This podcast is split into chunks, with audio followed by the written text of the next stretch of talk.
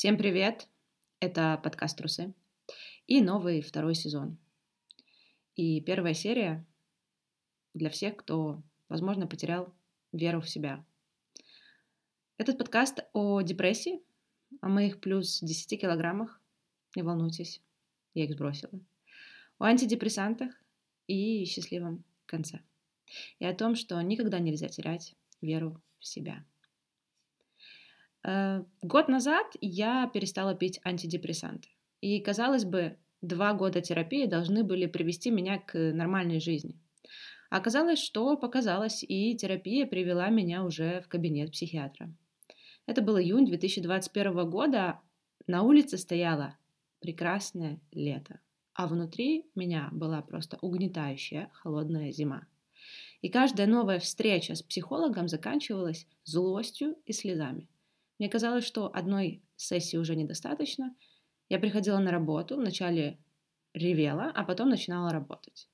И уровень моей усталости от всего происходящего превратил меня в какой-то ходячий овощ. Ноль эмоций, растянутые трикушники, кроссовки и пропитанные слезами подушки. Мне казалось, что я взвалила на себя ношу, которую я просто не могу больше тянуть. И еще немного я просто разрушусь на миллион мелких кусков. К этому разбитое очередной раз сердце, но разбитое еще раз в том же месте, где, казалось, уже давно заросло. И метод третьего стула помогал только на короткий период времени. Приступы злости и омерзения к человеку сменялось душераздирающей болью и единственным вопросом: что, черт возьми, со мной не так, что выбирают не меня? На этом же фоне еще большее погружение в себя, угнетение себя и омерзение к самой же себе. И мне казалось, что мир рушился, и я вместе с ним. Каждый день, как новое минное поле, не знаешь, где выстрелит. И пришел тот момент, когда психолог намеренно отправил меня к психиатру, потому что без фармакологии тут уже было, ну, к сожалению, не обойтись. И я выхожу из клиники, диагноз депрессия средней степени и расстройство личности. Все, что хочется, это просто лежать в постели и смотреть в потолок, и ничего не чувствовать. Я помню, что доза была выпить на ночь полтаблетки. Ну, я же пьяная пришла домой и подумала, что со мной будет, если я выпью сразу две, сразу две таблетки, которые нельзя мешать с алкоголем. И тут я хочу сделать небольшое отступление, потому что депрессия – это болезнь, как, например, сахарный диабет. Это не «успокойся», откуда у тебя могут быть проблемы, депрессия, у тебя есть руки-ноги, все у тебя в жизни хорошо, не придумывай. Ни твой доход, ни умение, ни достаток, ни достижение не влияет на то, что у тебя депрессия или же ее нету. И понять это за другого человека невозможно. Это можно только лечить. Я помню, что проспала тогда где-то восемнадцать часов, встала, не понимая, ночь сейчас или день, и дальше еще такие же три дня сна. На четвертый день стало легче. И таблетки начали действовать довольно-таки быстро. Я снова начала улыбаться, и хотя на все вокруг мне было все равно. Настолько все равно, что я не замечаю, как за два месяца поправляюсь на десять килограмм. Я не особо обращала внимание на то, в чем я хожу. Чаще всего это были просто растянутые спортивные костюмы. Мое все равно привело меня к тому, что я могла в два часа ночи заказать Макдональдс и спокойно себе жевать картошку фри. Мне было все равно. Мне было все равно на себя. Хотя в тот момент мне казалось, что это мое спасение, и так мне хорошо. Я перестала думать о себе, о своих желаниях. Хотя какие желания? На антидепрессантах тебе ничего не хочется. Я не забила даже панику, когда стала покупать одежду размера L. Ну, L так L. Я перестала влазить в любимые джинсы. В любые джинсы. Но плюс-минус я знала, как прикрывать свои недостатки, и это не особо было видно. Был только один страх. А как я буду жить потом, когда лечение закончится? Потому что лечение мне назначили на год. И я помню, что в один день встаю на весы, а там э, такая цифра, что я думала, что они поломались. На табло была цифра семьдесят. При моем пожизненном весе в пятьдесят восемь килограмм, а раньше так вообще пятьдесят пять. Я пошла в тренажерный зал, взвешилась и поняла, что весы меня не обманывают, надо заниматься, но мне было настолько некомфортно в своем весе и в моем теле, что зал меня просто не спасал. Параллельно я веду две компании, Dash My Buttons, и в этот момент мы выходим на корнер в галерее Lafayette в Дубае, и студию стретчинга Stretching Girl, которая просто задала в тренд в Польше на все дальнейшие бутиковые студии, начиная от зеркал, заканчивая маркетингом. Две компании я веду полностью сама. Ну и на работе я двадцать четыре на семь. Два, два больших бизнеса, но абсолютно разные маркетинги. Один из сферы услуг, второй из сферы продукта, то есть одежда. Надо создавать новые коллекции, делать фотосессии, сотрудничать, платить зарплаты, развиваться, делать бизнес-планы, инвестировать, реинвестировать. Я работаю постоянно, и тут нет вопроса, хочу я или нет.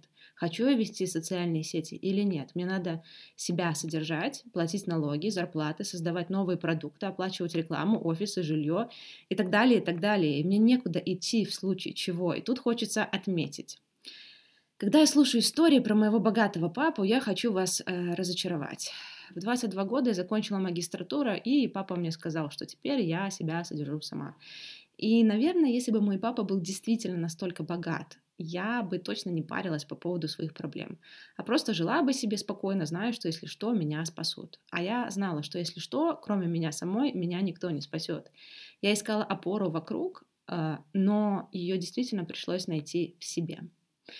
И к январю я поняла, что дело так дальше не пойдет. Я все равно безумно уставшая. Потому что депрессия от слова deep rest, где тебе просто нужно глубоко отдохнуть от всего. Я понимала, что мои силы сдают, я не вывожу мои расходы, мне хочется больше, и каждый раз я реинвестирую свои же деньги. И, безусловно, у меня случаются факапы. И, безусловно, случались такие факапы именно в этот момент от бессилия, которые просто дестабилизировали мою позицию. Я перестала понимать, как дальше мне зарабатывать, потому что все идет не по плану, постоянные факапы, два бизнеса, я в полном разочаровании, депрессии и в состоянии умирания. От усталости, от состояния одиночества, от потери веры в себя, от лишнего веса, от желания кому-то что-то доказать. Я смотрю на свою жизнь в соцсетях, и я не понимала, а, а кто это? Ведь это точно не я. Но кому вокруг интересны твои проблемы, кроме тебя? Просто это было такое чувство зажигалки, которое все никак не может воспроизвести огонь. Ты проворачиваешь колесо, проворачиваешь, а там только искры, а огня нет. Огня и не было, но в этот момент я перестаю пить антидепрессанты и ухожу с терапии. Я понимаю, что надо начинать справляться самой, хотя было неимоверно тяжело. А потом пришла война, и погибает наш друг Лёша. Ему было восемнадцать лет, просто в один день. Я помню, как читаю строк, строку от его сестры Маши, что Лёши больше нет, а она как будто написана на другом языке. У меня оставалась последняя таблетка в пачке антидепрессантов. Я думала, что я в тот момент начну опять. Через полчаса меня начало выворачивать, и больше я к ним не вернулась. Так же, как и на терапию. И вот тут вот такой будет странный момент, потому что вас когда-нибудь мотивировала мысль о смерти? Меня она всю жизнь мотивирует. И я прошу понять здесь меня правильно. Я понимаю, что не знаю, сколько мне отведено времени, и что вот так вот тратить ее на постоянную работу, на уничтожение себя уже нет времени. Что я когда-нибудь буду лежать на кровати, и я буду лежать. Это не то, что я придумываю, потому что каждый из нас будет это делать.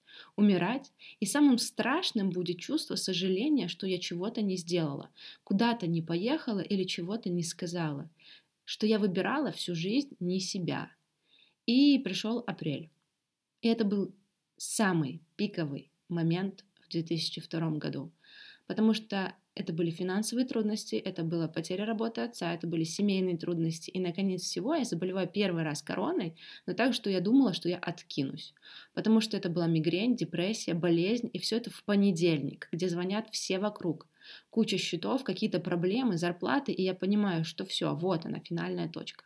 Больше я не выдержу. И суицидальные мысли все глубже сидят в моей голове. И я иду в ванную комнату и думаю, что мне с собой сделать, потому что я больше не могу. Чувство выгорания, оно было на сто миллионов процентов. Я успокаиваюсь, сажусь на диван и минут сорок смотрю в одну точку. И просто прошу себя, у себя же успокоиться, собраться еще раз, в последний раз, и довести это все до конца. И потом я понимаю, что от того, что я могу сейчас сделать, никому легче не будет. Я беру огромный лист бумаги и начинаю расписывать возможные и невозможные планы, стратегии, действия на ближайший день, на ближайшие три дня, бизнес-план для родителей, на будущее. И мне приходит идея. Я сижу на полу и понимаю, как много я уже прошла и как много я знаю и умею. А я постоянно начала об этом забывать. Я постоянно себя обесценивала. Очень долгое время. Я начинала смотреть все материалы рабочие, которые у меня есть. Что я сделала за последние годы. К чему это привезло, привело. И я понимаю, что надо все решать в данную секунду, в данный момент, потому что времени больше нет. Я понимаю, что я сейчас рискну очень жестко. И, возможно, это будет очередной факап, но что-то внутри меня мне говорило, Даша, вариантов больше нет. Я звоню на пошивочный отдел и резко прошу, чтобы запустили пошив платьев, которые я еще не планировала. Я делаю фотосессию, запускаю рекламу, вложив сразу большую сумму денег. Но какая именно эта реклама была, я сейчас рассказывать не буду, это уже для другого места, для моей школы. Но результат был такой, что в конце месяца я получаю приход в тринадцать раз больше, чем до этого. В своем офисе я прорубаю стену и делаю там ремонт в течение трех дней и запускаю бизнес родителей. Я немного переделываю работу стретчинга, и она начинает тоже работать иначе, потому что лето – это самое сложное время. Но к нам приходят все, от дочери президента Польши до топовых звезд. И наши мероприятия и места начинают копировать. Продажи бренда возрастают десятикратных размеров. Но я ловлю себя на мысли каждый день, что я выгораю. Что то, что я делаю, это как будто штаны, которые классные и которые тебе подходят, но ты из них вырос. И что я хочу делать что-то другое. Но для того, чтобы делать что-то другое, мне надо все довести до наилучшей точки, и тогда я смогу это или продать, или переделать, или это куда-то еще приведет. Но с этими мыслями выгорания я погружаюсь опять в себя. Меня опять начинает накрывать депрессия. Но я уже знаю, что это, и я делаю все, чтобы победить ее. Июль. Последний раз я была на отдыхе год назад, и всего три дня. И опять разбитое сердце, но в этот момент только потому, что я начинаю выбирать себя. Я каждый вечер ложусь спать и боюсь завтрашнего дня, и прошу Вселенную мне помочь. И она помогает. Это я точно знаю теперь. Летом я могла неделями лежать в кровати. Я знала одно, мне нужно время понять, что именно я хочу. Но я понимала одно, чтобы понять, что я хочу, мне надо отпустить то, что у меня есть. Отпускать всегда сложно, но по-другому никак. Я постоянно куда-то бегу и не могу остаться в моменте, чтобы прочувствовать его. Прибавляется страх. А что будет, если все начнет рушиться? А самое сложное было понять, что стержень только внутри меня, что я держусь за него, хотя он похож на хрупкую соломинку. Но перед каждым большим взлетом есть огромный кризис. Без него не получается взлететь. И я понимаю, что то, что я хочу сделать, уже не получится там, где я есть сейчас. И тогда приходит мысль начать сначала, продать все бизнесы и не, наконец-то делать то, что именно я хочу. Ведь все мои бизнесы не начинались с бизнес-плана, только с идеи и внутреннего толчка. Начать с производства пяти футболок с принтами и дойти до топовых магазинов мира или же с арендованной на часы студии ради того, чтобы помочь другому человеку не потерять себя и развить свой потенциал и довести до лучшей студии в Польше. Все это держится на одном секрете, он называется энергия. Что бы я ни делала в жизни, единственное, что на самом деле имеет силу, это моя внутренняя энергия и вера в себя, несмотря ни на что. Даже когда весь мир против, я буду топить за свое. Знаете, это чувство, когда заходишь в комнату, а все взгляды на тебя, а на другого никто и внимания не обратит. Или же когда горят глаза, когда фотография самая красивая, когда вечера не такие, как каждый, они полны твоей энергии. И если ты умеешь ее давать, только тогда любой механизм будет работать. Ни одна коллекция моя не получилась бы, если бы в этот момент я была бы на низких частотах. Или когда тебе говорят, что без тебя уже не так. Да, потому что, уходя, ты тушишь свечку в одном месте и зажигаешь ее в другом. В сентябре я продаю студию, в октябре свой бренд. Я теряю десять килограмм. Все происходит так быстро, что я сразу понимала, что так должно быть. И вот он, декабрь две тысячи двадцать второго года, а именно год после того, как я перестала пить антидепрессанты и поменяла в своей жизни все на триста шестьдесят градусов. Я стала преподавать в университете фэшн-маркетинг, создаю новый бренд, который давно хотела, провожу консультации, помогаю другим людям в их сфере бизнеса, открываю школу и ухожу в подкасты. И первый раз за много лет чувствую себя абсолютно счастливым человеком, который больше ни за чем не гонится. Все это потому, что в один день я не сдалась. Через силу просто взяла себя в руки и довела до конца. Потому что я как никогда и никто верила в себя и в то, что все получится даже тогда, когда не было ни единой надежды на хоть какой-то луч солнца. Поэтому никогда не сдавайся. Даже когда кажется, что достигнуто самое дно, остается лишь дотронуться и со всей силы оттолкнуться. Никогда не сдавайся и верь в себя, как никто.